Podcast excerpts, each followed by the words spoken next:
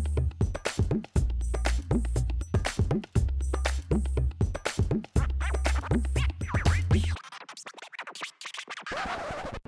Podcast. A helyi termelőtől az ambient zenéig.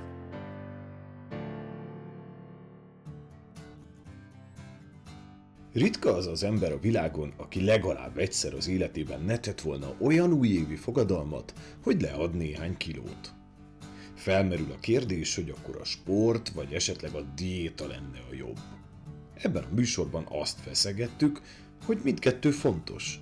Ebben segítségemre voltak az étkezés és a fittség gyergyói oligarchái, Székely Dóri dietetikus és Tatár Előd személyi tréner.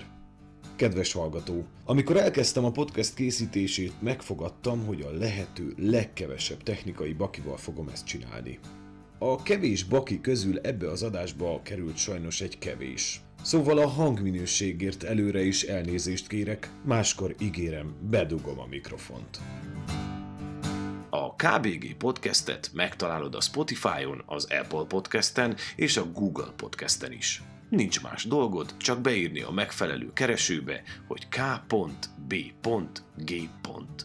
Kösz, ha hallgatsz. Sziasztok! Szia! Van egy... Sziasztok. Az, amivel kezdenék, az az eleje az lenne, hogy igazából meséltek arról, hogy ti pontosan mit csináltok.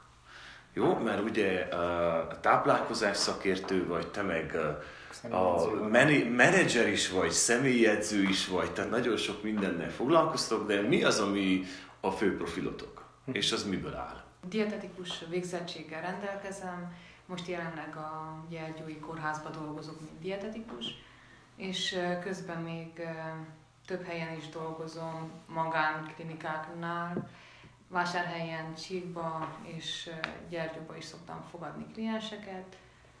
Itt ez abból áll, hogy személyre szabott étrendeket csinálok, amikor személyes konzultációról van szó. Felmérem őket, az igényeiknek megfelelően étrendet állítok elő, és a kórházba pedig ott a konyhát felügyelem, hogy mindenki olyan menüt kapjon a kórházba, amilyen betegsége van, és hogy az ételminősége az rendben legyen. Tehát te vagy, aki fölülírod a szakácsnéniket, tehát te határozod meg, hogy egy beteg mit ehet, mit nem ehet? A menük nagyjából meg vannak határozva, de hogy igen, végül is. Tehát, hogy mondjuk egy beteg mire allergiás, vagy mire nem, vagy mit szabad ebben a fázisában ennie, vagy mit nem szabad? Vannak különböző betegek, mondjuk, hogy akinek gyomros, vagy májas, vagy hétköznapi, vagy cukros, vagy hétköznapi, az ilyen egészséges emberre gondolok. Ezeket az asszisztensek meghatározzák, hogy ők, az orvosok és az asszisztensek írják be a gépbe, meghatározzák, hogy milyen menüre kerüljenek, és mi a konyhán azt szerint csináljuk meg a menüket, de ezt én irányítom és felügyelem. Ah, szuper. Azt mondtad, hogy dietetikus vagy. Mi a különbség a diabet és a diatet között? Dietetikus az étrendeket ír elő, és különböző betegségekben, meg tanácsokat ad.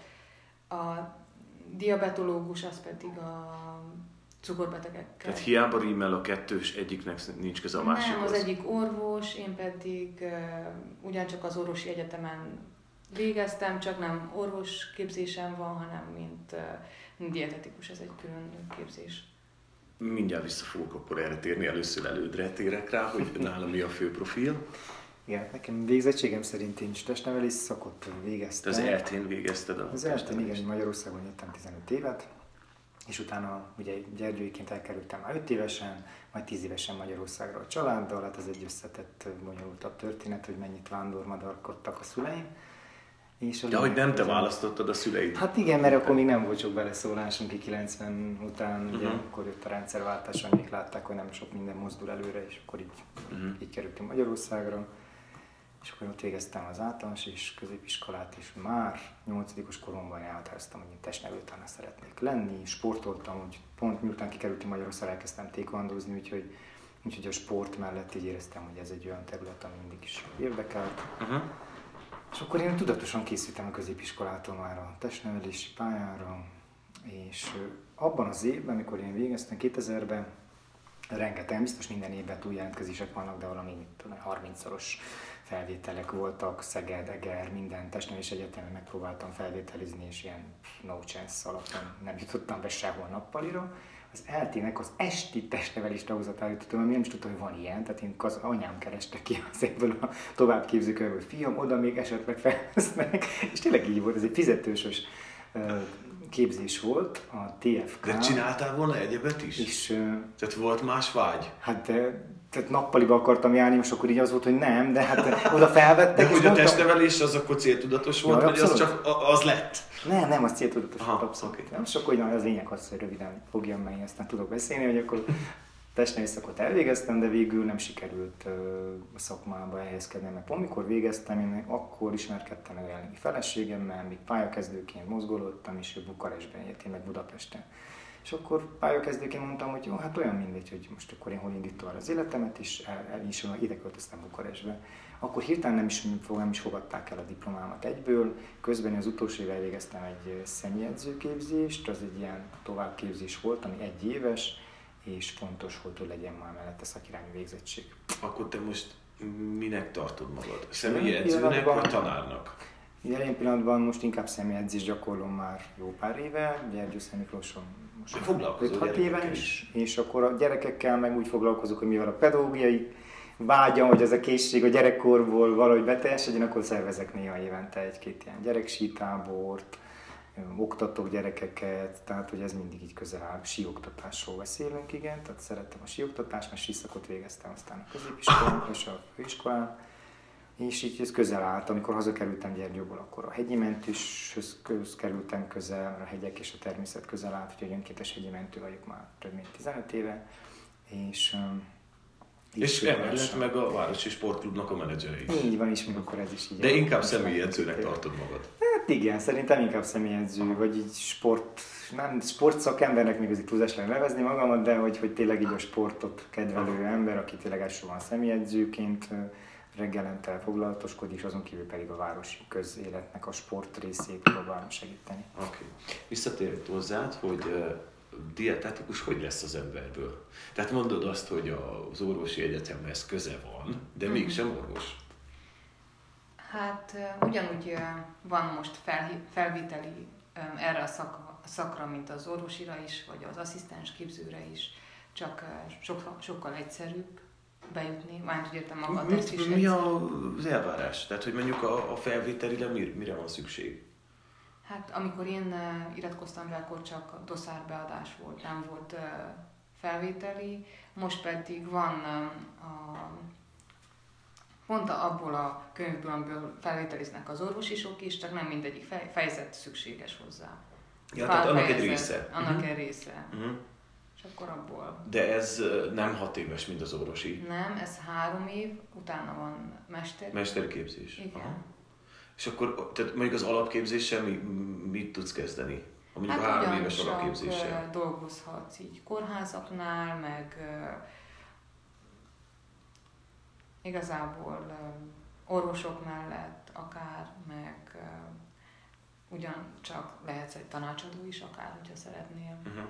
És a mesteri az olyasmi, mint mondjuk, most lehet, hogy hülyeséget kértek, de olyan, mint a rezidenskedés? Tehát, hogy mondjuk már gyakorlati munkát tanulsz a mesteri alatt? Sajnos ez nálunk nem volt meg.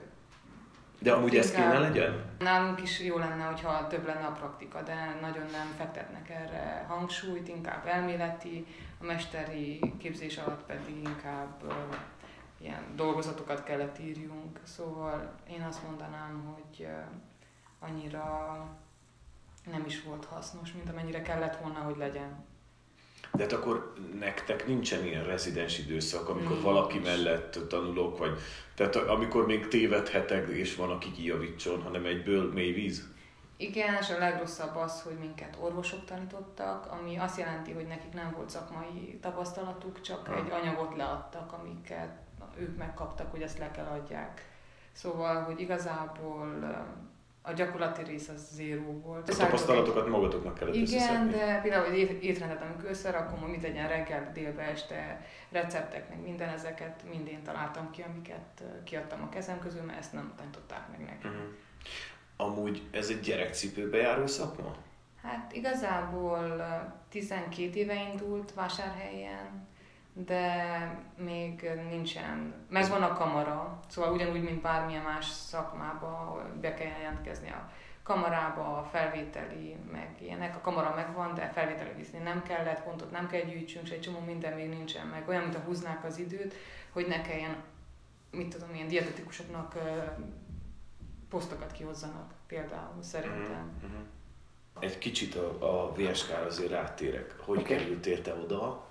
Miért kerültél te oda? Miért akartad ezt? Illetve persze nem, tehát ez most nem olyan, nem autószerelőnek mentél, tehát valahol a szakmát körül van, így de van. Hogy miért jön egy személyedzőnek az, hogy hát akkor én most menedzseljek egy városi sportklubot? Igen, sportklubot, ugye ez az alintézmény az önkormányzatnak, és elsősleges feladata ennek az intézménynek, hogy nem mint sportklub működik, elsőlegesen nem tartoznak különböző sportszakágak, eleinte úgy indult, és a labdarúgó szakág azt hozzánk tartozik, van is egy junior és egy felnőtt labdarúgó csapatunk, és az a VSK csapat, ami azt jelenti, hogy a város csapat, ez sokszor nem tudatosul még sok mindenki, vagy a városnak van egy saját foci csapat, ami a Jövő FC foci csapat mellett van tulajdonképpen, ők az utánpótlást csinálják, mi pedig a nagy csapatot már teljesen saját leigazolt játékosaink vannak. Tehát a VSK-nak a foci csapata. Tehát van egy VSK nevű csapata. Így, a VSK foci csapata. A városnak. Az egy felnőtt labdarúgó csapat. És van egy Jövő SC, amelyik az utánpótlása a VSK-nak.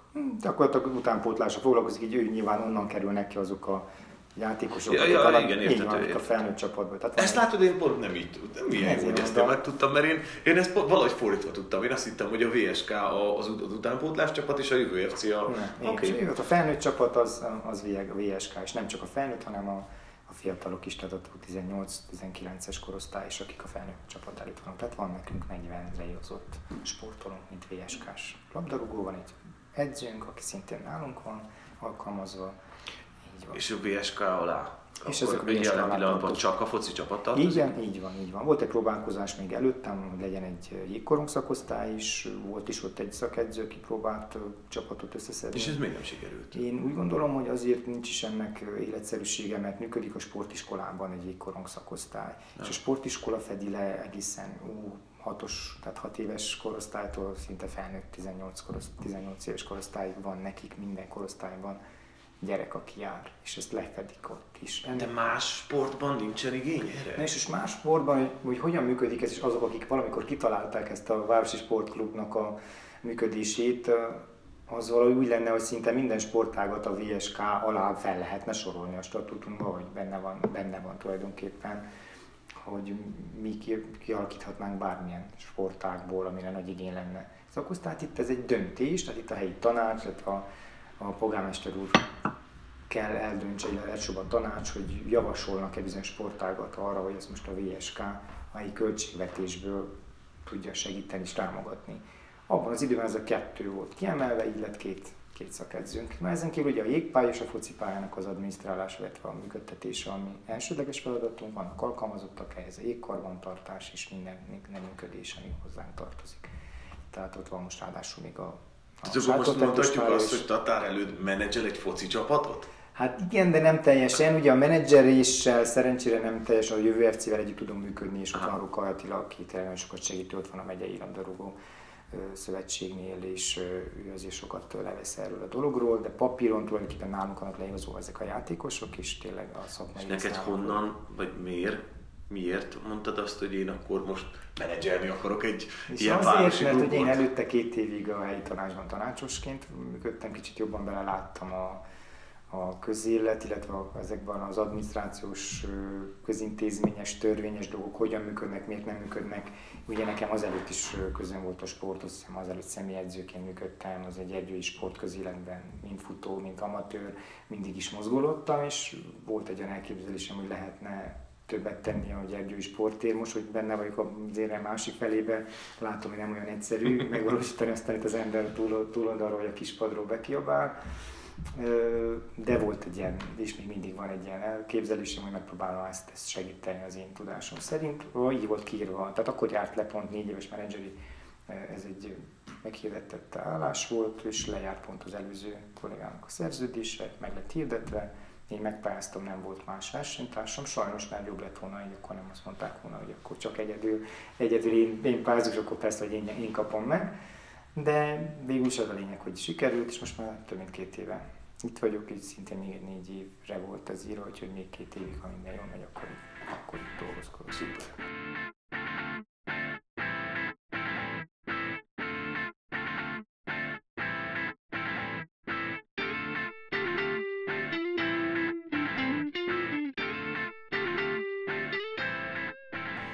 Befejezed a sulit, Dóri, és utána hogy kapsz munkát? Hogy lesz valaki praktizáló dietetikus? Hát csináltam egy céget, szóval amiután sikerült a mesterim, rá 1 évre csináltam egy ilyen íjit, és akkor bedolgozói szerződéssel dolgoztam be klinikákhoz, és akkor így tudtam elhelyezkedni. Szóval nekem a rendes munkahelyem az kb. Most szeptember óta van, addig csak én dolgoztam magamnak, szóval eddig nem volt nekem egy ilyen 8 órás munkaprogramom. Most van? Igen, itt a kórháznál bemegyek 7-től 3-ig ott vagyok. Aha, értem. De közben te praktizálsz magánként is, tehát van egy magánpraxisod is, nem? Igen, amit elkezdtem, azt nem hagytam abba. Uh-huh. Szóval azt visszavettem egy kicsit, mert még dolgoztam keresztúron is, akkor azt már nem. Jól láttam, most Vásárhelyen is rendelsz? Igen, mert hétvégén Vásárhelyre megyek, ott él a párom, és akkor oda megyek hozzá. Milyen esetben keresünk meg egy dietetikust? Hát... Sok esetben meg lehet keresni, például, hogyha valaki fogyni akar, vagy magas vérnyomásos, cukorbeteg, májproblémás, májjal van problémája, vagy puffad, bélrendszeri gondjai vannak, gyomor, pajzsmirigy. Szóval még lehet sorolni, ilyen gondokban tudunk mi dietetikusok segíteni. És ez hogy működik? Tehát mondjuk én bemegyek hozzád, azt mondom, hogy...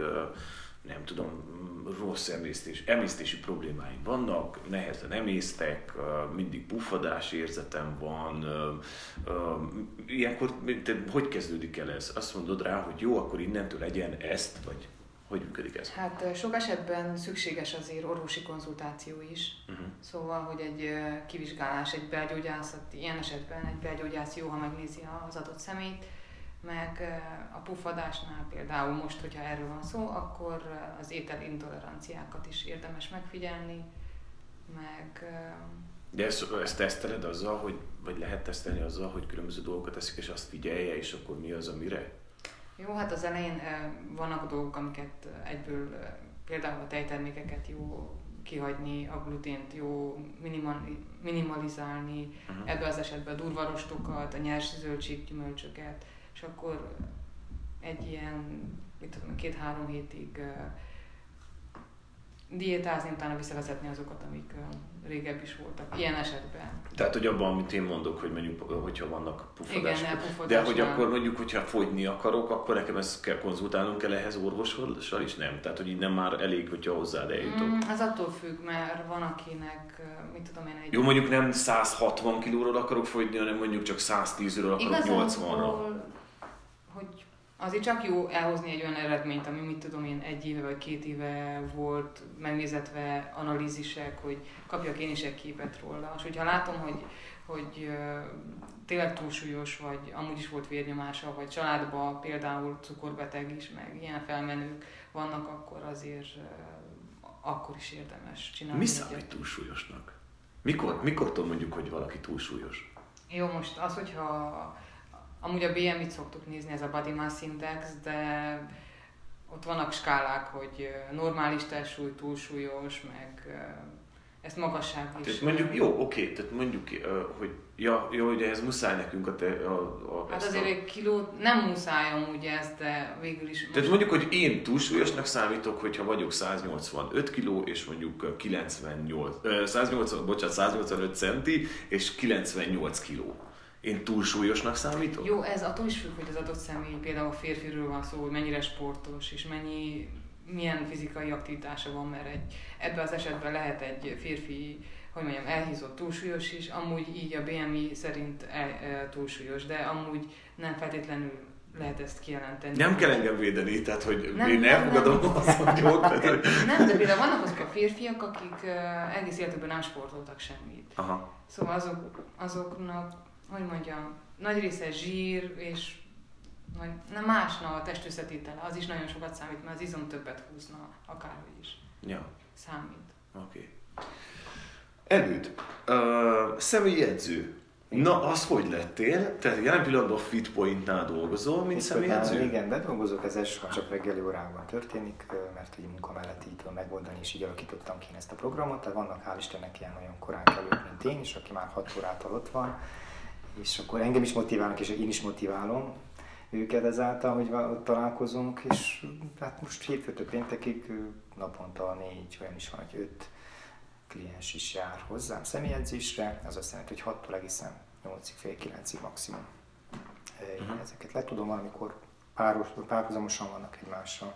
Tehát a lényeg, hogy személyre szabott edzésmenettel, edzéstervvel indulunk el, elbeszéljük ugyanúgy, hogy kinek mi az elképzelése, fogyni akar, erősödni akar egy picit. Ha középkorú, akkor éppen a munkahelyen lehet, hogy túl sok ülőmunkát végez, panaszkodik a hátára, megbeszéljük, hogy mi az, ami igazán jól tenne neki, és akkor ez alapján állítok össze egy személyre szabottabb edzésprogramot. Először van is egy kezdőprogram, amit általában javaslok, hogy 6 hétig húzzuk ki, és hogyha az megy, akkor tudunk inkább személyre szabottan belemászni, de nyilván, hogy tudom előre, hogy van akkor a panaszai, vállműtéten volt, térműtétből jött helyre, akkor ezeket figyelembe veszem, és nem adok olyan gyakorlatokat, amivel megsérülhetne.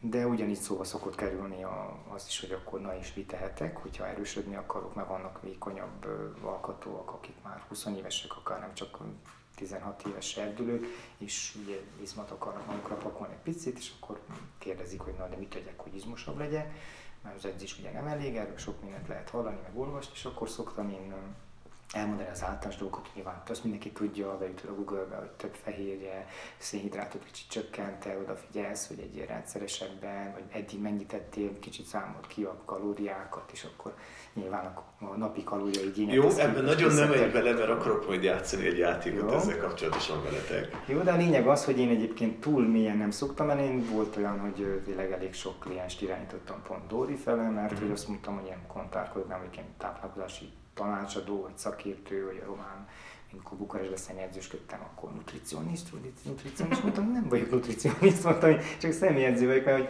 az tényleg olyan, hogy el kell beszélgetni, én nem vagyok az a nagyon számolós, és kövessem azt is, nekem az is kihívás, hogy tényleg valakinek a személyre szabott edzés tervét valóban tudjam úgy 5 hetente havonta megvizsgálni, nézzük meg honnan indultunk, felmérjük egy alaptesztekkel, hogy milyen erő létben volt, és akkor utána ahhoz képest hova jutott. Tehát néha ezt is nehéz követni, mert az emberek nem mindig jönnek, kiesik, tehát a számolsz 6 héttel, hogy akkor hetente 2-3-szor jön, de hát a második hét után bocs, meg keresztelőn van, nem érek el, a negyedik hét után csak hétfőn tudok jönni, és akkor az egész húzódik, és vagy kiesnek, vagy az van, hogy nem volt meg a folytonosság. Te mennyi emberre dolgozol abban? Hát én nem sokkal, ilyen melti szinten így, akik jönnek, 10-12 ember maximum. De ezek ismétlődnek, nem? Igen, így van, tehát itt van egy állandó emberem, állandó 10 emberem, akik hol van az, hogy megvannak a hétfőszerda péntekes, akkor a heti 3-as ciklusú edzésre jövők, akkor a 6 órásom, a fél hetesem, a 7 órás, a fél 8-as, és hol van, amikor párba jönnek, vagy mondom fél órás csúszásra, akinek hogy írjen el munka előtt, és akkor ezek az emberek így van, rendszeresen járnak. Tehát nekem elég sok olyan van, aki már rendszeresen jár.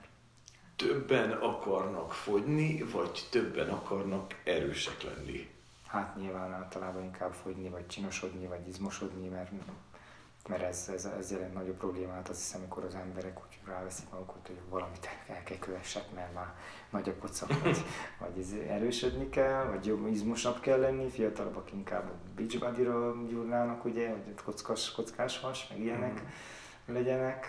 Nyilván ez jön szembe sok minden oldalról, főleg ezekről a közösségi hálóról, de hogy a fogyás az általában viszont. Tehát ez az erősebb. Igen, ott viszont ami sajnos szembe tűnik, nagyon gyorsan feladják az emberek. és pedig mindig ezzel kezdem a beszélgetést, hogy a legnehezebb, az első lépést megtette azzal, hogy rávette magát, azzal, hogy itt vagyunk, én próbálom segíteni, motiválni, de a nap közben el van engedve a kezed, tehát az, hogy hetente 3-szor vagy 2-szer találkozunk, az nagyon kevés ahhoz, hogy eredményeket érjünk el, és tényleg a testmozgás, azt mondják, hogy ez mondjuk 30% ahhoz, hogy elérjük, tehát amellett egy életmódot kell, elsőbb a táplálkozás, pihenés is, a testmozgás. Jó, már kezdesz belemenni. Jó, játszunk egy nagyon egyszerű játékot. Legyek én a paciensetek. Elmondok mindent magamról, amit tudnotok kell. Igen. Mit ajánlanátok nekem, hogy akkor mihez fogjak neki? Uh-huh. Tudom, hogy nem tudtok itt most egy pontos receptet adni, de hogy körülbelül. Tehát mondjuk én azt mondom, hogy vagyok, ahogy mondtam az előbb, egy 185 centi magas, 98 kilós férfi ember a 30-as éveiben, aki egyébként időközönként szaladgat, tehát hogy mondjuk heti 20-30 kilométert azért alapvetően szeret szaladni, elég kihagyós. Tehát olyan, aki mondjuk van olyan, hogy egy hétig egyáltalán nem csinál semmit, de van olyan hét, amikor az 50-et is megpróbálja szaladni. Alapvetően kajás vagyok, tehát az a fajta vagyok, aki nagyon szeret enni, nagyon szeret nasizni. Érzékeny vagyok például a tejre. Érzékeny vagyok a krumplira, mert azt nem szeretem. Tehát például, hogyha most körülbelül ennyi, amit tudnod, de bármit természetesen kérdezhetek, mi az, amit, hol kezdjem? Mit csináljak? Hát először is, amit előbb mondod, mit szeretnél? Hát el szeretném érni, legyen az, hogy 90 alá kerüljek kilóban, tehát egy pici fogyás legyen benne. Már azért szeretnék természetesen valahogy sportosnak maradni, és örülnék neki mondjuk, hogyha le tudnék szokni arról, hogy adni tegyek, hogy mindig nagyon tehetségérzetem legyen. Jó, és amikor eszel, mi az, amit olyan nagyon szívesen eszel?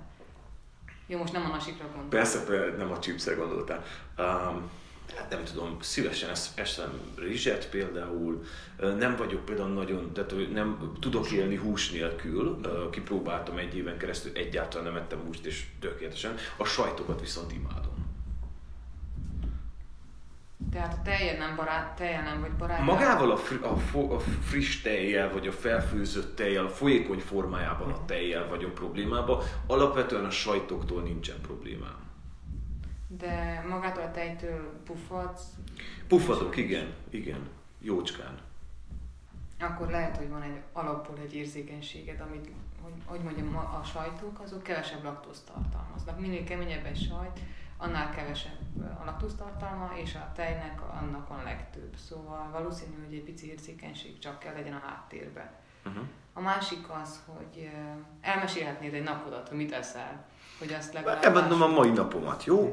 Például ma reggel virslit reggeliztem, és szőlőt ettem utána.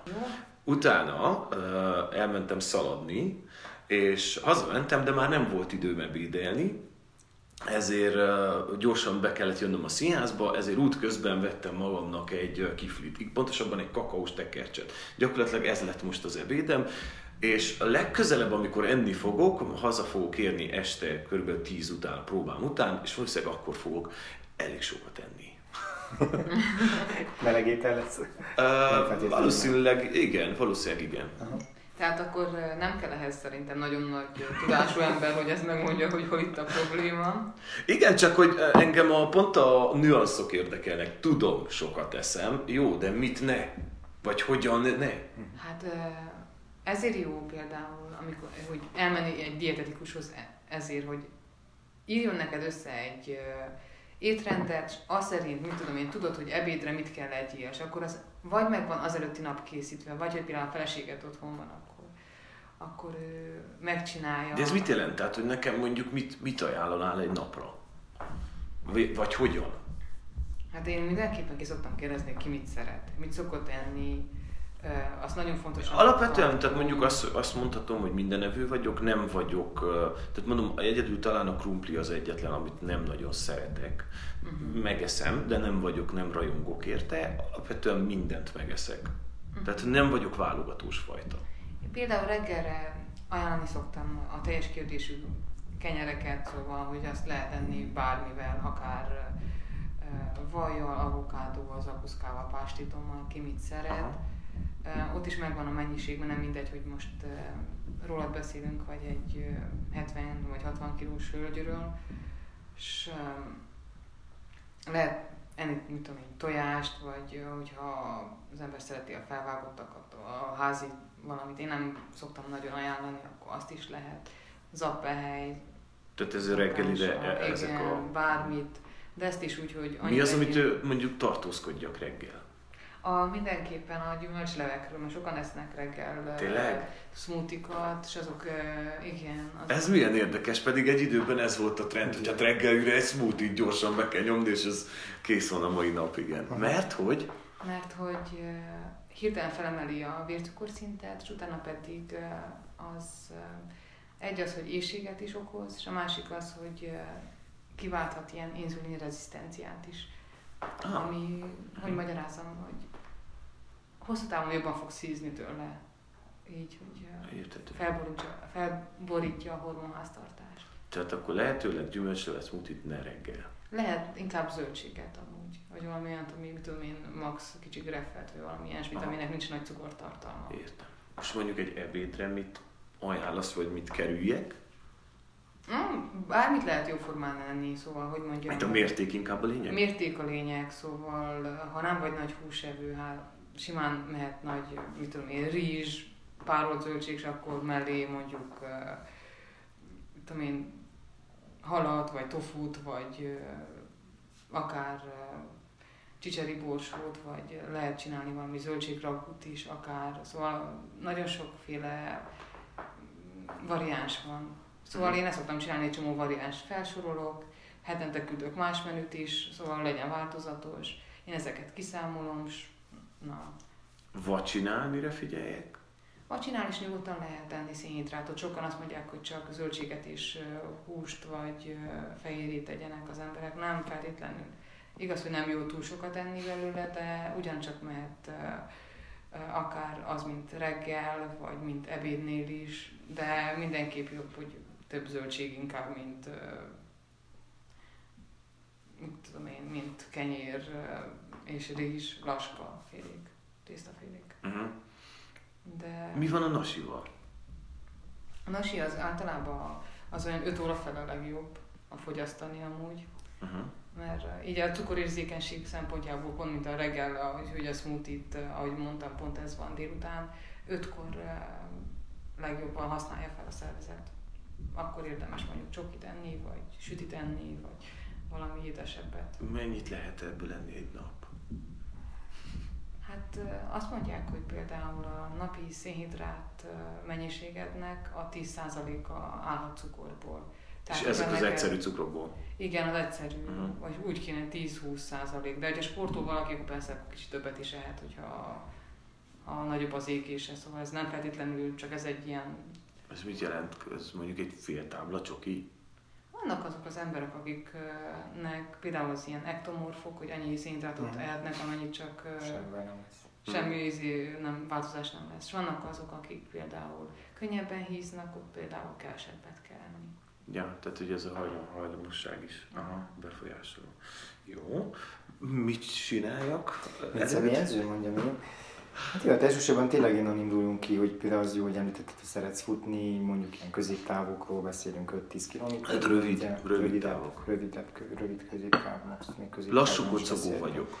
Jó, de ez jó dolog. Például én azt összekötném, hogy legyenek még ilyen emellett fitségi céljait, tűzzék ki egy félmaraton, de hogyha nem akarsz... Megvan, mondjuk ez van. Tehát azt szeretném, hogy idén tavasszal lefussam mondjuk a félmaraton. Legyen meg valami. Ez tök jó. Általában azt mondom, hogy az jó, hogyha látunk egy távlabbi vagy középtávlati célt, mert az még plusz motivátornak tudhatni. Ezen kívül meg összehangolnám akkor a futás, ugye az egy aerob mozgás, az egy kardiomozgás, és akkor amellett, hogyha azt mondtad, hogy fogyni szeretnél, ugye itt visszatérnék még itt a BMI-re, ugye a testtömegindex, ami tényleg átlagban, ha azt nézzük, hogy te 1,85 vagy és 98 kg, akkor az szerint elvileg picit túlsúlyos vagy, mert hogy 85-90 kilóig még elcsúszik, de 90 kiló felett már túlsúlyos, úgyhogy pont jó lenne, hogyha ez a 90 kilót el tudnád érni, mondjuk van egy 8 plusz, mondjuk körülbelül.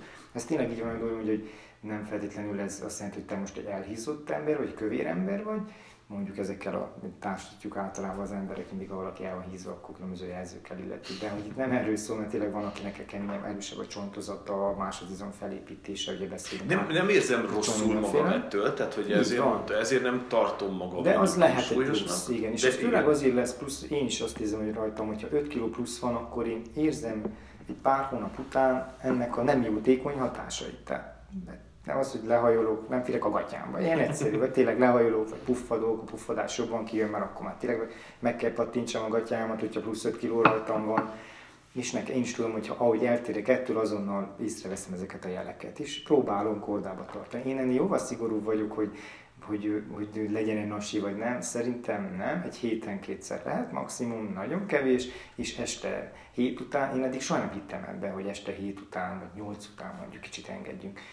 Nem szabad menni, de olvasok mostanában elég sok ilyen hasonló könyvet, szakirodalmat, szakemberek véleményeit mondjuk ki, és azt látom, hogy ahhoz, hogy ahogy telik az idő, mondjuk 40 pluszban, megváltozik folyamatosan az anyagcsere, talán 7 évente, de úgy egyébként is azt látom, ugye, hogy 20, 30, 40, ugye, hogy 10 évvel visszanézlek, hogy 10 évvel azelőtt mit tudtam megenni, és most már nem is bírom úgy, hamarabb is utolér a jól lakottságérzet, de viszont minden 10-essel így nőtt nálam egy 2 kg, 3 kg, 4 kg, és úgy majdnem minden 20-30 éves koromban megint egy plusz 5 szinte felpakolod. És ez lehet nekem szerencsésebb, mert nem annyira látványos, de úgy mind kitalak mellbe, ó, azt hiszem izmos vagyok, nem? És akkor ugyanígy comba, és mindenhol eloszlik, de nem feltétlenül pocakra hízok, de azért az a plusz ott megvan. És akkor itt kéne beállítani, hogy tényleg inkább izomból legyen ez, de ezt mondom, hogy szigorúbb kell legyen az ember. Én azt látom magával, tehát nekem nagyon sokat segítene, hogyha tudatosabb életvitelt folytatnék, amit tudom, hogy már pedig nekem a reggeli 9-től 10-ig meg kell történjen. Aztán az ebéd valamikor be kell lövődjön 2-től 3-ig, és aztán a vacsora meg kell történjen 7-ig is, vagy maximum 8-ig.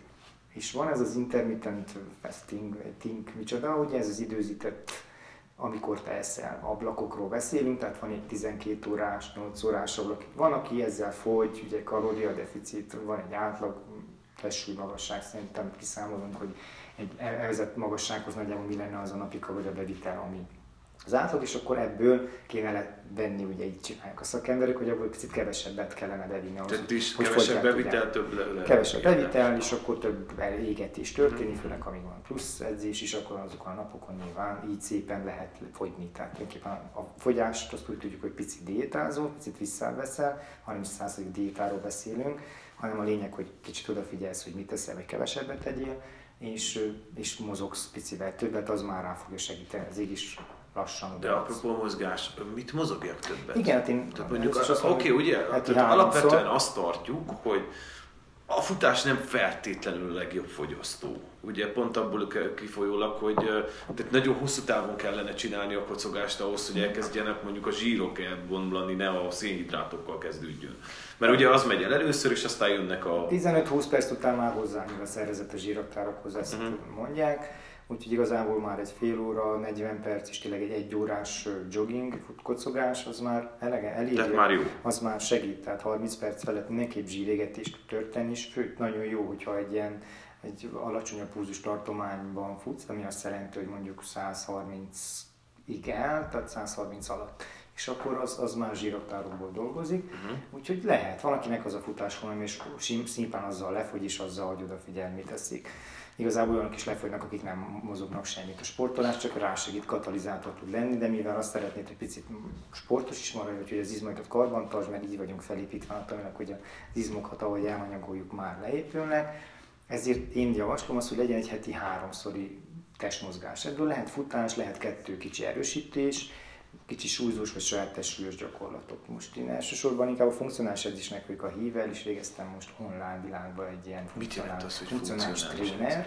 A funkcionális az szinte az jön, hogy egy olyan, ezek összetett mozdulatok, és úgy kell elképzelni, hogy a funkcionális edzés az arról szól, amit Én mindig ilyen nagyon visszamegyek, hogy régebb a nagyapáink, amikor kint voltak a mezőn és végeztek funkcionális mozgáshoz, az fogta és lehette lekaszálta a füvet, és lehajolt, és a néni bement a polcra, és mi már nem csinálunk lassan ilyen összetett mozdulatsorokat, bemegyünk a terembe, megcsinálunk egy izolált gépen, valami izomcsoportot megdolgoztatunk, aztán megdolgoztatjuk a mellizmot, és izoláltan dolgoztatunk izomcsoportokat, de nem csináljuk összetettségében. És most egyre nagyobb hangsúly a sportolók világában erre végre rávilágított, hogy vannak erőedzők, akik odafigyelnek arra, hogy a sport specifikus mozgások is összetettek, hiszen szinte mindent a napokban, ha járunk, akkor egyik lábról a másik lábra. Szinte mind ilyen egyoldalú mozgások vannak, egy kézilabdázó felugrik és el kell dobja. Ugye egy jégkorongozó az egy hatalmasat pattintató függ, hogy hol van. Ha támadó, akkor is nagyon sok izomcsoport bekapcsolódik egyszerre egy összetett mozdulatból. Na most erre kell felkészíteni az embereket a mindennapokra. Tehát hirtelen hol sérülsz le, megemeltem az ágyat és a derekam becsipődött. De ha elő van, ezek az izmok, és minden izomcsoport egy ilyen összetett mozdulatra elő van készítve, akkor jóval kisebb az esély. Ha jól értem, akkor a funkcionális edzés az azt jelenti, ami mindent mozgat a testen? Így van, minden izomcsoportot és több izomcsoportot kapcsol össze. Úgy vannak a gyakorlatsorok összeállítva, hogy több izomcsoportot dolgozó, nem úgy, mint a megszokott. Ja, tehát nem csak egy bicepsre dolgozom, hanem a bicepsnap van, a lábnap van, és ma a válnap van, és semmihez nem nyúlok, hanem próbálom úgy összekapcsolni ezeket. Nyilván csinálunk a biceps gyakorlatot is, de akár lehet azt egy kitöréssel, egy behangolva csinálni, vagy mindenképp olyan mozdulatokkal. Itt is van ugyanúgy, mit tudom én, guggolás is, meg... Így van, abszolút, igenis itt is vannak. Támasz, persze, meg mindenféle persze. Ugyanúgy. Sőt, ugyanígy elosztani az öncsoportokat, csak próbálok összetett gyakorlatot csinálni, és ami a funkcionális tréner feladata, hogy még inkább személyre szabottan megnézi azt, hogy hol vannak diszfunkciók, például kicsit már ilyen sportrehabilitál, vonalba megyünk el, gyógytornász vonalba megyünk el, ahol észreveszem, hogy van egy bokasüllyedésed. Hopsz, van egy pici előre billenő fej, ezt helyre kéne hozni, tehát tartáskorrekciók, és akkor úgy szállítani a feladatokat, a mozgássort, hogy ezeket közben korrigálom. Tehát vannak erre tesztek, felméred az elején az illetőt, és kijönnek ezek, hogy van egy enyhe gerincfeldülés. Ha engem meghalad az én kompetenciámat, nyilván tovább jönnek szakemberhez.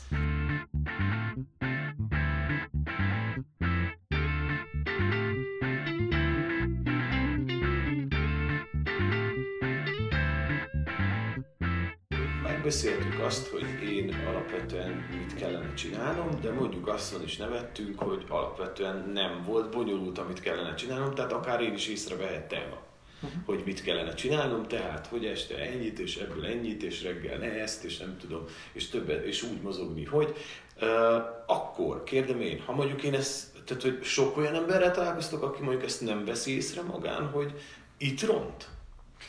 Nem, szerintem vannak olyan emberek, akik simán csak nem foglalkoznak vele. Szóval, hogy nem érdekli őket, nem akarnak változtatni, mert szerintem, hogyha valaki akar rendesen változtatni, azt tesz azért, hogy változzon. Akkor ti az önkéntesen választott ostor vagytok? Igen, így van. Mi csak én eszköz vagyok. Én is így gondolom. Igen.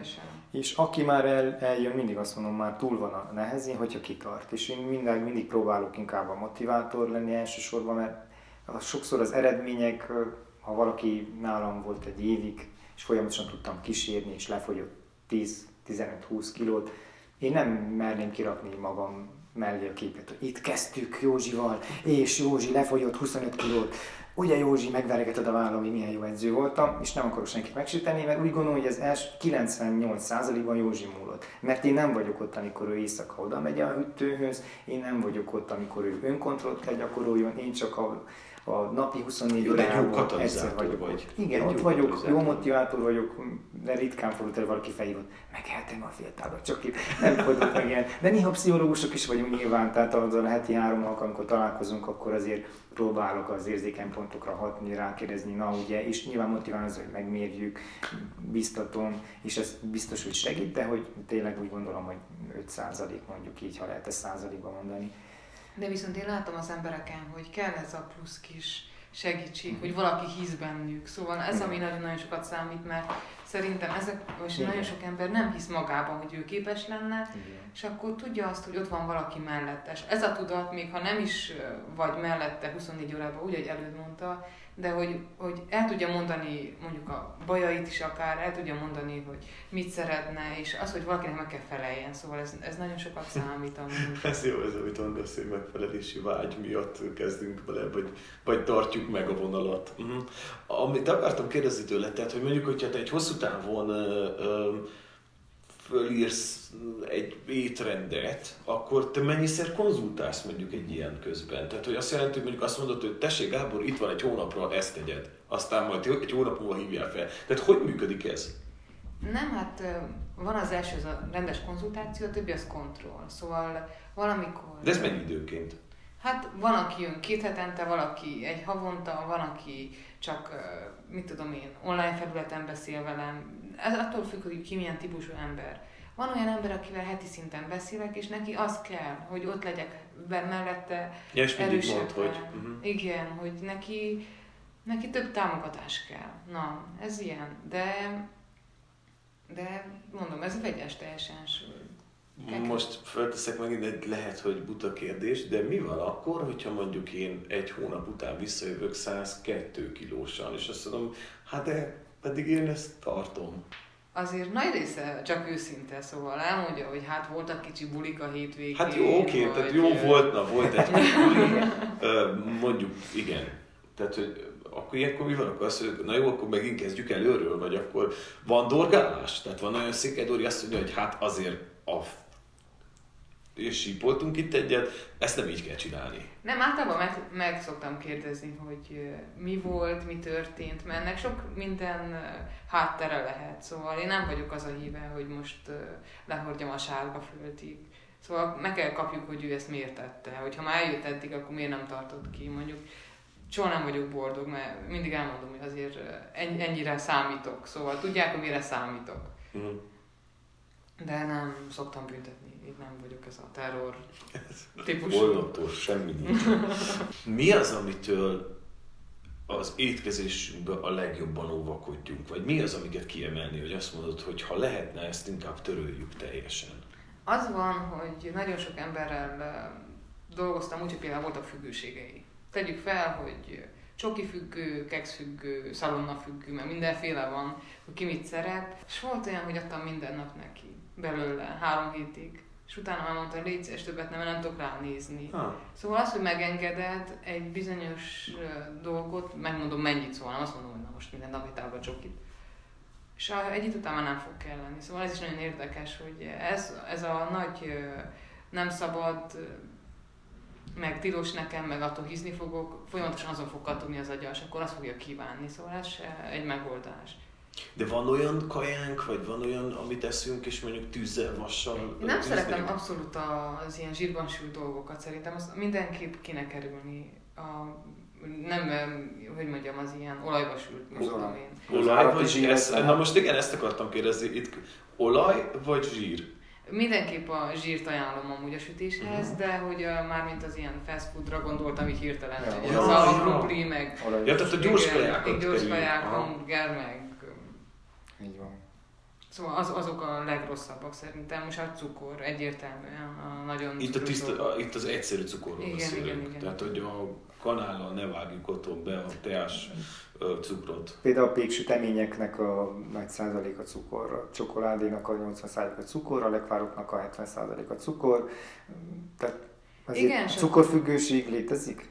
Van, egyértelműen. Hát látom azt, hogy ha visszavonjuk is, akkor van olyan az első 3 napban, jaj, fáj a fejem, meg mit tudom én milyen, és ez teljesen tipikus. Elvonási tünetek. Elvonási tünetek, tényleg. Tehát a cukornak akkor van egy ilyen fajta elvonási tünet? Ja, szerintem az nagyon durva függőség. Tehát nem egy kreálmány az, hogy mondjuk fáj a fejem? Nem. Hát elsők egy kicsit. Igen, mert hozzászokik egy nagyobb dózisú szénhidrát, cukor, mindenféle töményebb dologhoz a szervezet, és kicsit visszaveszel, már kezd tiltakozni, hogy neki az úgy. Pont mint a ciginél, vagy az alkoholnál, azért van egy olyasmi. Én láttam, hogy beleszólt egy dokumentumfilmet, nem tudom mennyire szakmailag megalapozott, de arról szólt, hogy a cukor azt függőséget tud okozni, és ilyen patkányok, kísérleti patkányokkal csináltak meg a tesztet, hogy ezek heroinfüggő patkányok voltak, szegényeket heroinfüggővé tették, igen, és akkor úgy próbálták letesztelni, hogy a cukros vizet adtak neki, és ott volt a heroin is, amihez minden nap hozzáférhettek, és elkezdték adagolni a cukros vizet, és pár napon belül már nem kellett nekik a heroin, hanem a cukros víz az sokkal vonzó volt, és sokkal nagyobb függőséget okozott, tehát el tudták engedni a heroint, a cukros víz viszont oké, hogy gondolom nem annyira káros. Gondoljuk, nem olyan drága. Így van. Úgyhogy már is jobban jártak a kutatók is, de érdekes elgondolkodni, ez nyilván csak egy egyszerű vagy érdekes kísérlet, de hogy azt mondjuk, hogy ma már szinte a kenyértől kezdve, mindjárt a vízbe, olyan is hallottam, hogy vizekbe, nyilván az üdítők, 80 vagy 90% ez a ízesített víz. Igen. Tehát ez alapvetően az már cukor. Ez a lényeg, mert rájöttek, hogy az agyban stimulál olyan pontokat, amitől kívánni fogod, amitől azt az érzést kapod, hogy ez finom volt. Mert a cukornak van egy ilyen hatása az agyban, és minden az agy átveréséről, vagy annak a manipulásról szól az életünkben. De lehet valaki kajafüggő? Hát egyértelmű, az simán. Tehát, hogy mindegy, hogy mi az. Persze. Nagyon, ennek általában komoly lelki háttere van az a helyzet, hogy vagy stresszevő, vagy gyerekkorában azon nyugtatták meg örökké, hogy adtak neki valamit, amikor sírt. Ja, ez a cukrozott cumik, meg a... Nem feltétlenül. Például amikor a gyereknek szüksége volt, hogy felvegyék és megöleljék, vagy valami, egy kicsi pufu lejátsz, egy kicsi valami, lekötötték a kajával, hogyha valami probléma volt, akkor egyél. És ez beidegződik. Igen, vagy amikor ünnep van mindig gyerekkorban is, hát mi van, torta, nagy ünnepségek, csomó kaja, és akkor ez a boldogságot meg kajával is összehozzuk, és amikor valami nem jó az életünkbe, akkor könnyebben nyúlunk az ételhez, hogy az tegyen minket boldoggá, szóval... Szóval van kajafüggés. Van. Apropó boldogság. Nemrégiben Parti Nagy Lajossal hallgattam meg egy nagyon jó műsort, aki egyébként szalad mai napig, tehát hogy már lassan 80 valamennyi éves, de ő minden nap, nem minden nap, de hogy alapvetően sokat szalad, és ő azt mondta, hogy ő nem szereti. Tehát ő kifejezetten utálja a szaladást, ő csak azt szereti, amikor megáll. És felszabadul mindent bent a testében, tehát ő azt az élményt szereti, amikor vége van. Mi van az, vagy hogy lehet rávenni valakit, aki ezt iszonyatosan utálja? Arra nem biztos, hogy úgy lehet rávenni. Vannak nagyon jó technikák, ugye azt mondjuk, hogy a mozgás közben nagyon jó antidepresszáns tud lenni, hiszen felszabadulnak ezek az örömhormonok, ugye nem jutunk endorfin és a társai. És tényleg így van, hogy az aktív mozgás az beindítja ezeket a hormonokat, és lehet ez egy ilyen kattanás, hogy segít, mert ha utána kellemesen jól érezted magadat az adott mozgás után, annak ellenére, hogy neked nagyon lustább típus voltál, mindig felmentetted magadat testnevelés során, és egyáltalán nem az a típus, de aztán rájött ilyen 30-40 fele, hogy azért mégiscsak jól kell valamit mozogni, és rá kéne venned magad. Van egy nagyon jó technika, úgy hívják, hogy kaizen, ez egy japán technika, ami a kis lépésekkel haladni a célok felett. Tehát mondok egy olyan példát, ami a könyvben megjelent, valaki le akart szokni a cukrozott tejáról, mert mindig 2 kanál cukorral nyomta, és mondta a dietetikusra, hogy ezt le kéne csökkenteni, és azt mondta, hát ezt így nem tudom elképzelni, mondta a kliens vagy a páciens, hogy én cukor nélkül igyem. És nem azt mondtam cukor nélkül, minden nap vegyél ki egy szem cukrot. Vagy ugye nagyon gyakori ez, hogy hát mozogjon, ugye te is ezzel jöttél, hogy hát milyen egyszerűen tudjuk a választ, annyira magától értető, hogy rendszeresen mozogni, de figyelj, mit teszünk, mértékletesség is működik is. De nehéz ezt beépíteni minden nap életünkbe, és ott ugyanezzel a kaizen technikáról volt, hogy a hölgy jött, panaszkodott, sírt, depressziós, és azt mondta, hogy hát kellene mozogni, én mozogjak, hát én egy túlsúlyos asszony vagyok, nem mozogtam soha életben, 3 gyerek, anyja vagyok, otthon megyek, vagy nem elég az mozgásból, nem, sportos mozgás kellene. De mit csinál maga? És azt mondja, hogy hát én minden este nézem a tévét, leülök, nézem a tévét, az a családi program. Azt mondja, jó, akkor mondok egy olyan tanácsot, amikor reklám van a tévében, akkor álljon fel és 1 percen keresztül helyben járjon. Azt meg tudja csinálni, el tudja képzelni. Hát azt igen. És ugye azzal, hogy ő elhitte, és aztán visszajött egy hét, hogy doktor úr, csodálatos, mert jól érzem magamat, mert a reklámokban ezután minden este felálltam, és csak 1 percet mozogtam, és tökéletes. és ki volt virágozva, meg volt változva, mert elhitte, és ugye egy olyan cél tűzött ki, amit elhitt magára, hogy ezt meg is tudja csinálni, képes rá. Általában az a baj, hogy olyan célokat tűzünk ki magunk elé, fogyni akarok egyből 9 kilót, kell 1 kilót, jó? 1 kilót egy hét alatt. És így sokkal könnyebben rá lehet vezetni. Én utálok futni. Jó, mit szeretsz? Biciklizni? Azt se szeretem. Nem baj, most csak egy ilyen fekvő bicikli. Jó, csak így csinálgass, most csak beszélgetünk. Tehát nyilván ilyen kicsit ilyen gyerekes módon be kell vinni az embereket az erdőbe, ha már ott vannak, nálad is próbálsz ilyen technikákat alkalmazni, hogy picit mozogunk csak. Én nem akarok megizzadni, jó, nem baj, nem fogsz megizzadni. Aztán majd lassan megizzad. Nem az első alkalommal, de a harmadik, ha vissza jön, akkor mert általában tényleg az van, hogy a mozgás... Ki lehet alakítani itt is a függést. Igen, így, hogy a mozgás végre azért csak van egy kellemes érzés. És én ha azt mondom, hogyha nem is maga a mozgás fajtája, hanem tudod, mi segít a leginkább, én mi gondolom, ez is olyan, én nekem ez segít, hogy kitűzöm, hogy ma megyek edzeni, vagy elmegyek ma futni. És ha elmentél aznap futni és hazajöttél, akkor azért egy pipa, amit te én teljesítettem azt, amit elképzeltem. Ez a sikerélmény már mindig egy olyan mozgatórugó tud lenni a következő alkalommal. Azért az anvagály volt, hogy én elmentem, és akkor megcsináltam, és akkor nekem teljesen másképp indul a napom, hogyha kimarad, akkor úgy érzem, hogy valamit elhagytam, amit nem jól csináltam, és utána kezdjük magunkat marcangolni. Az egésznek nagyon sok lelki háttérben zajlik tényleg sok minden, sokkal inkább lelkileg, mint ahogy elképzeljük, hogy miért nem tudok fogyni, meg mindenki beszél. Azért, mert általában folyamatosan magunkban nincs egészséges testképünk, nincs normál önismeretünk, és ezek a dolgok még jóval gyerekcipőben járnak, erről nem beszélünk sokszor az iskolában, sokkal kevesebb hangsúlyt fektetik erre, mit jelent az ismeret, mit jelent magunkba fordulni, mit jelennek a csendes órák, az én percek, az én idő, a meditáció, és azt hiszem, hogy ez valami momos, valami keleti történet ott a kínai izé, de hát nem, kicsit kéne megállni. Ti mi az, amire a legjobban figyeltek mondjuk a szakmátokból adódóan? Én például heti 5-ször biztos zapáját reggelizek, szóval hogy ez megmaradt. Megvan, hogy azért hétvégén... De itt a zappehely, az konkrétan zappehelyről beszélünk, tehát nem a... Vízzel csinálhatjuk? Hát, tehát itt a kifőzött zappehelyre gondolsz, nem?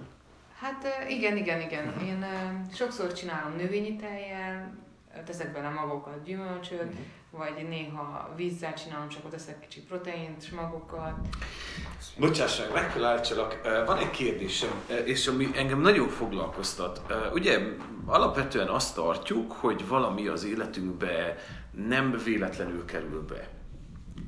Ugye azt is tartjuk, hogy hát az öregek alapvetően tudták, hogy mit kell, és hogy hogyan kell. És valahol alá is tudom néha írni, mert talán elég sok esetben igazuk is volt. Nem ettek annyi táblás csokit ők sem, tehát egyértelműen. Miért? Mi a gond a tejjel? Tehát mert hogy egy kicsit van egy ilyen inkvizíció a tej fele. Most oké, hogy én nem tudom inni, tehát rendben vagyok, értem én, hogy alapvetően nagyon sok intolerancia van a tej miatt, de hogy nem tudom, tehát az én nagyapám nem mondta azt, hogy hát azt a tejet már fiam, meg ne igyuk, mert, tehát hogy érted, hogy mit akarok ezzel mondani? És ők vagy mondjuk kácium szempontjából egy nagyon nagy dolognak tartották a tejet. Én például... egészen, mit tudom én, hogy menjünk... És bocsáss meg, és most jutott eszembe, hogy mivel kapcsolatosan akartam mondani, hogy ugye azt mondod, hogy növényi tejeket használsz helyette. Miért nem jó a rendes tej? Hát az van, hogy azért nem olyan a tej, mint ezelőtt szerintem 40 évvel, nem olyan maga a talaj, nem olyan a fű, amit megeszik a tehén. A másik az, hogy nem mindig kompatibilis, vagy nem tudom, eddig nem volt tényleg ennyi érzékenység. Most kezdett az elmúlt 30 évben, hogy lehet, hogy adnak az állatnak antibiotikumot, hormonokat, hogy egész évben tejeljen. Jó, most a rendes házi tejben nem valószínű, de ott például a talajban is már sok minden, a vízben sok minden megjelenik. A másik, hogy nem, most a szervezet nem tudja olyan jól, nem olyan kompatibilis az emberi testnek nem olyan jó. Tehát ugye ez valószínűleg ide eredeztethető vissza, hogy nagyon sok minden kerül be a táplálékba, ami nem kellene. Igen, és a bélflóránkkal nem tud olyan jól megbirkózni vele. És a másik, hogy idővel így is úgy is a laktózt nem tudja már szervezet jól lebontani. Szóval, mint tudom, 30 év fölött már egy gyengébb a lebontás. De akkor a gluténmentes lisztbe nem kerülhet be ilyesmi? Hát ott is kezdik már boncolni, nem feltétlenül csak a glutén és a biliadén és ezek okoznak problémát, hanem az is a vegyszerek ott is. Ugyanúgy jönnek ezek, hogy van, akinek nem jön ki a gluténérzékenysége, ugyanaz a tünete, hogy nem tudja jól tolerálni a lisztet, úgyhogy effektív. Itt már szerintem többről van szó. Hogy jó, és azért figyelek arra, hogy mit eszek, szóval, hogy nem, már visszatérve a kérdésedhez, mert arra én nem válaszoltam. Igen, hogy van egy hétvégén biztos, hogy van mondjuk egy szombat vagy egy péntek, amikor úgy összeülünk a barátokkal, és akkor ott, ami jól esik, azt megeszem, de hogy hétköznap azért amúgy is elég hízikony típus vagyok, azért odafigyelek, amit eszek. Szóval. Alkohol, cigi? Hát nem dohányzom most, és... De ez jó, ezt szeretem. Most? Tehát most vagy leszokóba, vagy most, vagy egy ilyen átmeneti állapotban? Hát átmeneti állapotban már ideje, úgy ez is olyan hétvégi. Ez az egy kicsi gága, kicsi alkohols, kicsi... De ezekre azért figyelsz. Igen, igen. Jó, oké, érthető, rendben van. Előd? Hát nekem ebből a személyedzésből adódóan ugye fitness világban mozogsz, muszáj picit odafigyelj, hogy hogy nézel ki, mert akkor nem leszel hiteles, egy pocakos cigis csávó kijön a fitness. Sokszor a lányok hívnak lesz, hogy gyere egy kicsit. Mert akkor elmegyünk, én nem. Te dohányzol? Én nem, de volt olyan időszak, amikor cigizgettem. Sosem voltam én már középiskolás koromban inkább ez a nagy szünetben ne lássa meg a matek óra után, amikor felhúztak, akkor gyorsan jön a razzia, és akkor inkább a buli kedvéért. Meg amikor jöttek a hétvégi partik, akkor persze én is dohányoztam, mert az akkor úgy volt menő. Aztán persze sportoltam, én már mondom 10 éves korom versenyszerűen kezdtem, 14 évesen taekwondoztam, úgyhogy nem is nagyon volt összeegyeztethető, az más közösségbe jártam hétvégenként.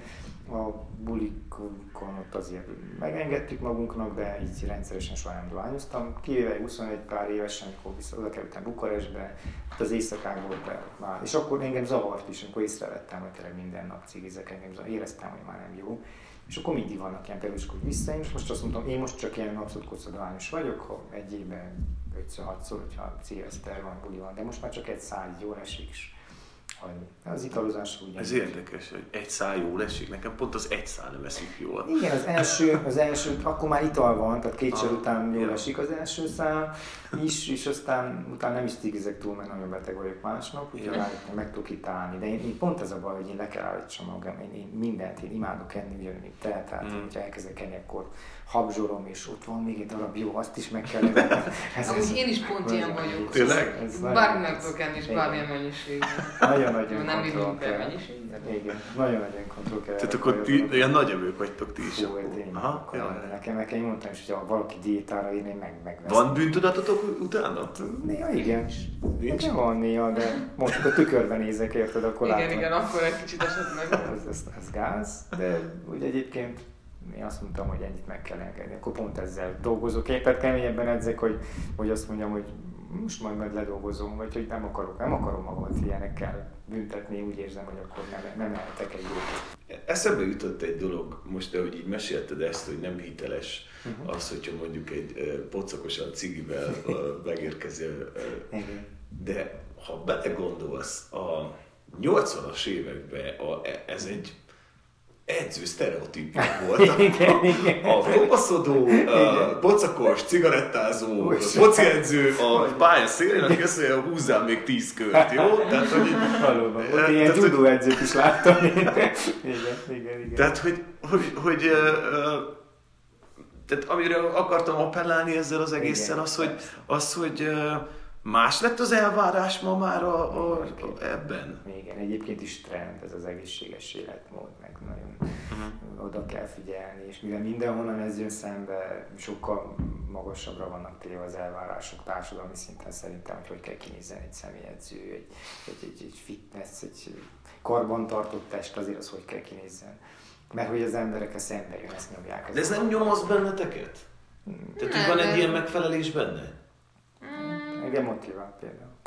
Én például, én is szoktam edzeni az heti 3-4-szer, szóval azért odafigyelek, meg nem tudom. Jó, csak hogy nem az van, hogy most én nem engedhetem el magam, mert remengedhetem el magam. Hát amikor feljön 2-3 kiló, akkor tudom azt, hogy na jó van, most akkor odafigyeljünk, tik, mert hogy ez most, ez ilyen. Szóval nem is szeretnék más képet mutatni. Szóval ja. Most. Nekem van, tehát őszintén, tényleg van ennek egy 8 rész, egyébként ez itt a jó, itt jön be az a szokás, hogy én nekem is van egy ilyen, nem beteg, de van egy megfelelési kényszerem kifele, és ilyenkor jól fog ez, hogy na előtt nem engedheted magad, mert mit fognak mondani mások, és volt olyan időszakom, amikor kicsit elengedtem ezt magukat, a személyedzést is csak volt heti 3-szor mentem, és kicsi pocakom lett, és elmentünk társaságos, mondták, előtt, hát azért látjuk, hogy te is pocakos lett. Nem, persze, és kopasz is vagy, és pocakos, akkor mi álljákat szoktuk, és amikor már 10. alkalommal mondták, akkor kérdeztem a feleségemet, hogy te, én tényleg pocakos kopacsáú lettem is? Hát figyelj, rád jött egy kicsi plusz, és akkor tényleg úgy igazából most vagy a megfelelés miatt, hogy vissza kell zárni, előbb mit csinálsz magaddal, vagy inkább azzal, hogy azért ez tényleg most, ha így folytatom, 40-50 éves koromra még egy plusz 15 kg rám szökik, ha csak az egészségügyi vonzatát nézzük, hogy ez nem jó, sem a feringésnek, koleszterin, zsírosodnak az erek, nyomod ezt a történetet, és azért te tudod, én ebben nőttem fel, hogy mégiscsak egy testnevelő tanárként az egészség, és testben, épp lélek történet, tehát hogy én nem tudok azonosulni a kövér előddel. Tehát önértem annak elő, hogy nagyon nagyon szeret zabálni, de mégsem nem engedhetjük meg magunkat. Tehát itt kell az önkontroll, hogy imádom, de most akkor nem minden nap. Tehát itt inkább ez, és pont ez a jó néha, hogyha minden nap enném a szalonát, valószínűleg már nem is lenne olyan vagány, de így, hogy egy hónapban egyszer elcsaphattam, akkor az már jó is. De még annyit akarok mondani, hogy nekem sokkal több az energiám, szóval képes vagyok szinte egész nap dolgozni, hogyha egészségesen eszek.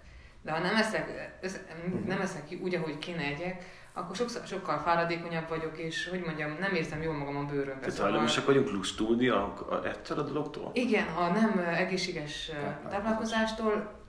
Van olyan, mit tudom én, nekünk is, hogy elmegyünk egy hétig szilveszterrezni, nyaralni, meg ilyenek. Utána érzem, hogyha nem fogok neki valaminek, hogy egyek egészségesebben, hogy érzem a testem, hogy el van nehezedve, nincs benne energia, nincs benne az agyam se úgy működik, igen, szóval nem tudok táplálkozni. Igen, ez ismerős szerintem mindenkinek egy kicsit, igen.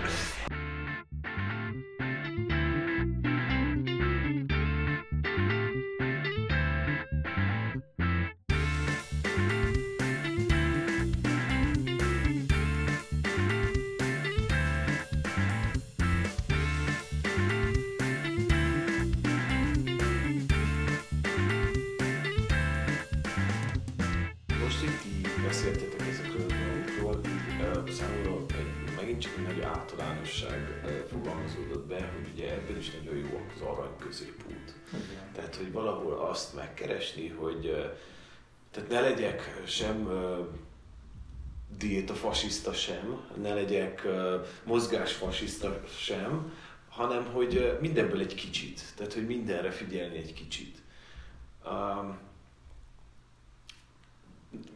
Nem tudom okosabban megfogalmazni ezt az egész beszélgetést, de hogy ezt látom, hogy talán ez a legfontosabb, hogy igen, figyeljünk arra, hogy mit eszünk, hogy hogyan eszünk, és hogy hogyan mozgunk, és hogy mennyit mozgunk, és lehetőleg mozogjunk is, meg úgy együnk, hogy jó. Marad bennetek valami, amit én elfojtottam?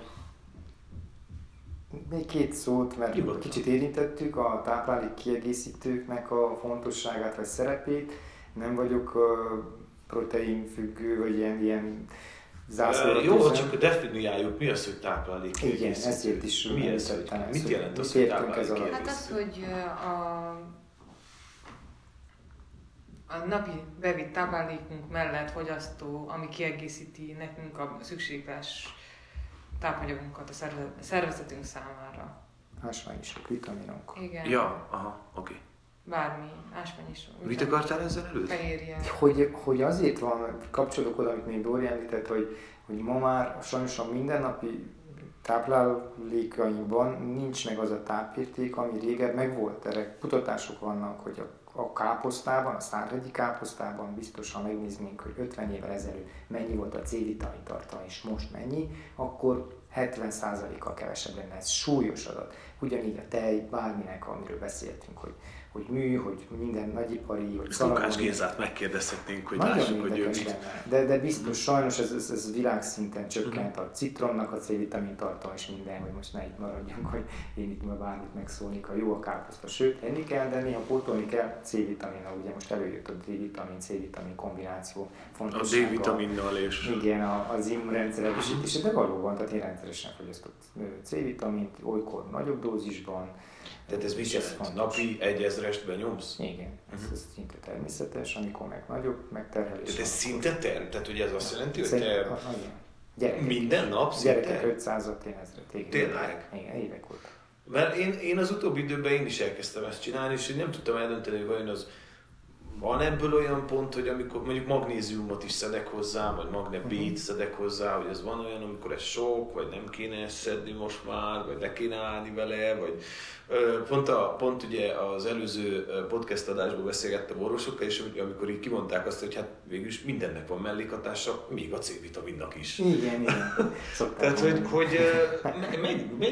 mennyit lehet, vagy hogy lehet ezekből táplálékkiegészítőt szedni? Hát ez minden... Ez változó, szóval, hogy ugye, hogy a C-vitamin az nem zsírban oldódó, hanem azt jelenti, hogy folyamatosan kell pótolni a szervezet, nem tudja tartalékolni.